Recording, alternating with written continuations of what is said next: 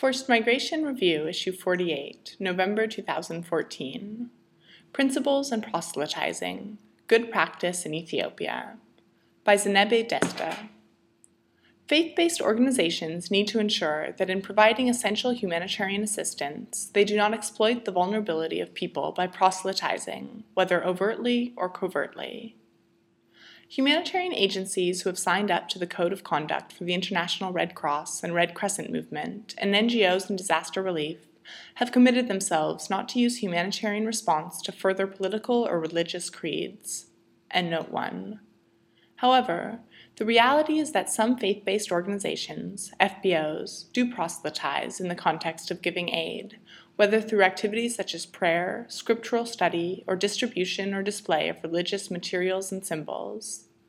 Such practices gravely erode the contributions of FBOs in the protection and support of refugees. A World Council of Churches report in 1961 defined proselytism as a corruption of Christian witness. Quote, Witness is corrupted when cajolery, bribery, undue pressure, or intimidation is used, subtly or openly, to bring about seeming conversion. That same year, several Orthodox churches, which had long been opposed to proselytism, joined the World Council of Churches. The Ethiopian Tawahedo Orthodox Church runs a refugee support program through its Development and Inter-Church Aid Commission in the Refugee and Returnee Affairs Department. DICAC RRAD, and Note 2. The refugees supported by DICAC RRAD are mainly from Somalia, Eritrea, South Sudan, Sudan, Democratic Republic of Congo, and Yemen. In February 2014, about 2,000 camp refugees were receiving secondary education provided by DICAC RRAD and around 2,500 urban refugees were dependent on the Department for Healthcare, Education, and Subsistence money. In accordance with the Orthodox Church's long history of opposition to proselytism, the Ethiopian Orthodox Church's refugee support program takes a firm stance against proselytizing. Although DICAC RRAD's website carries references to biblical sources for its commitment to assist refugees, Quote, There is no religious statement or symbols or icons that I've ever observed written or displayed, except the stamp of the organization that bears a cross, end quote, says a Somali refugee interviewed by the author. This is an important practice in keeping spirituality and humanitarianism separate. However, it is essential to be aware that even a symbol such as a cross on an organization's stamp could be picked up on, as either a sensitive matter or deemed to be promoting a faith by people from a different religious background.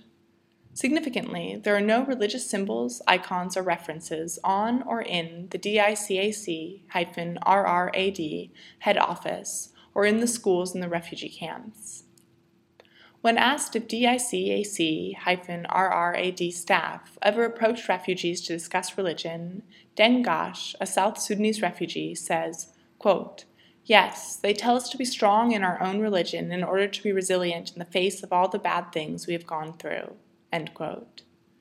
In this way, DICAC, RRAD, reinforces faith as a way to cope with trauma and suffering without saying, My faith is the best way.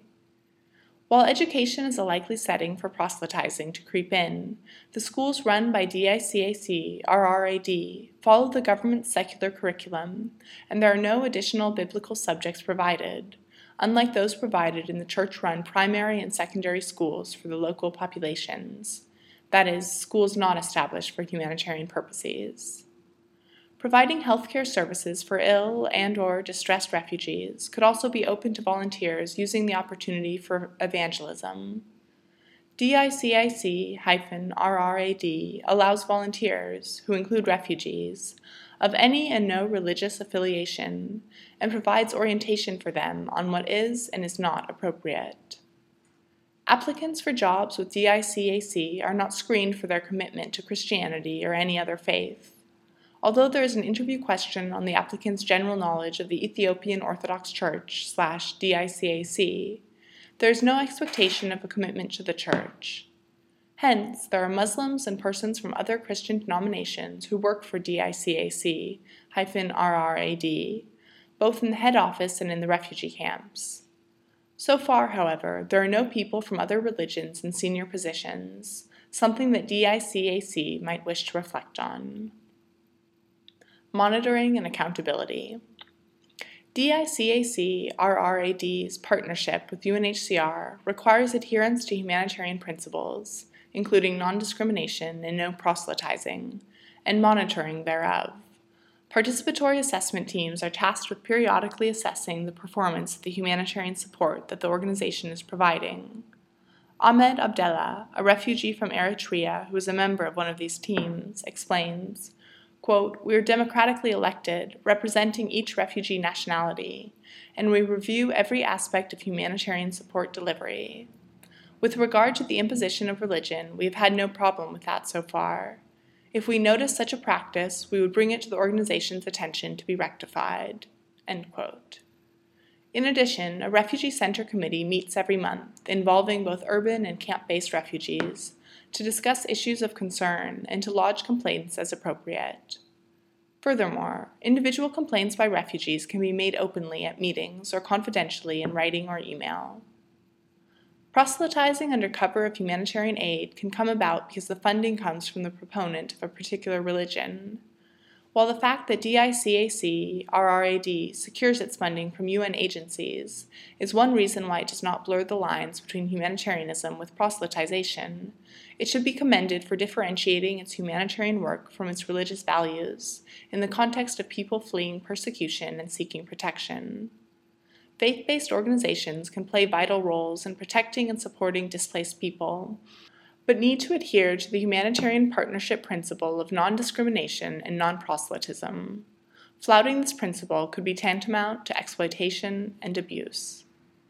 Zenebe Desta, Z E N E D E S T A, at gmail.com, has recently graduated from the Institute of Humanitarian Studies Center, MICHA http colon slash slash p r o y e c t o k a l u dot com. Endnotes. Endnote 1 www.icrc.org slash eng slash assets slash files slash publications slash icrc hyphen 002 1067.pdf. See Article 3. Endnote 2. http colon slash slash eotcdicac.org slash index dot php slash programs slash refugee hyphen and hyphen returnee hyphen support.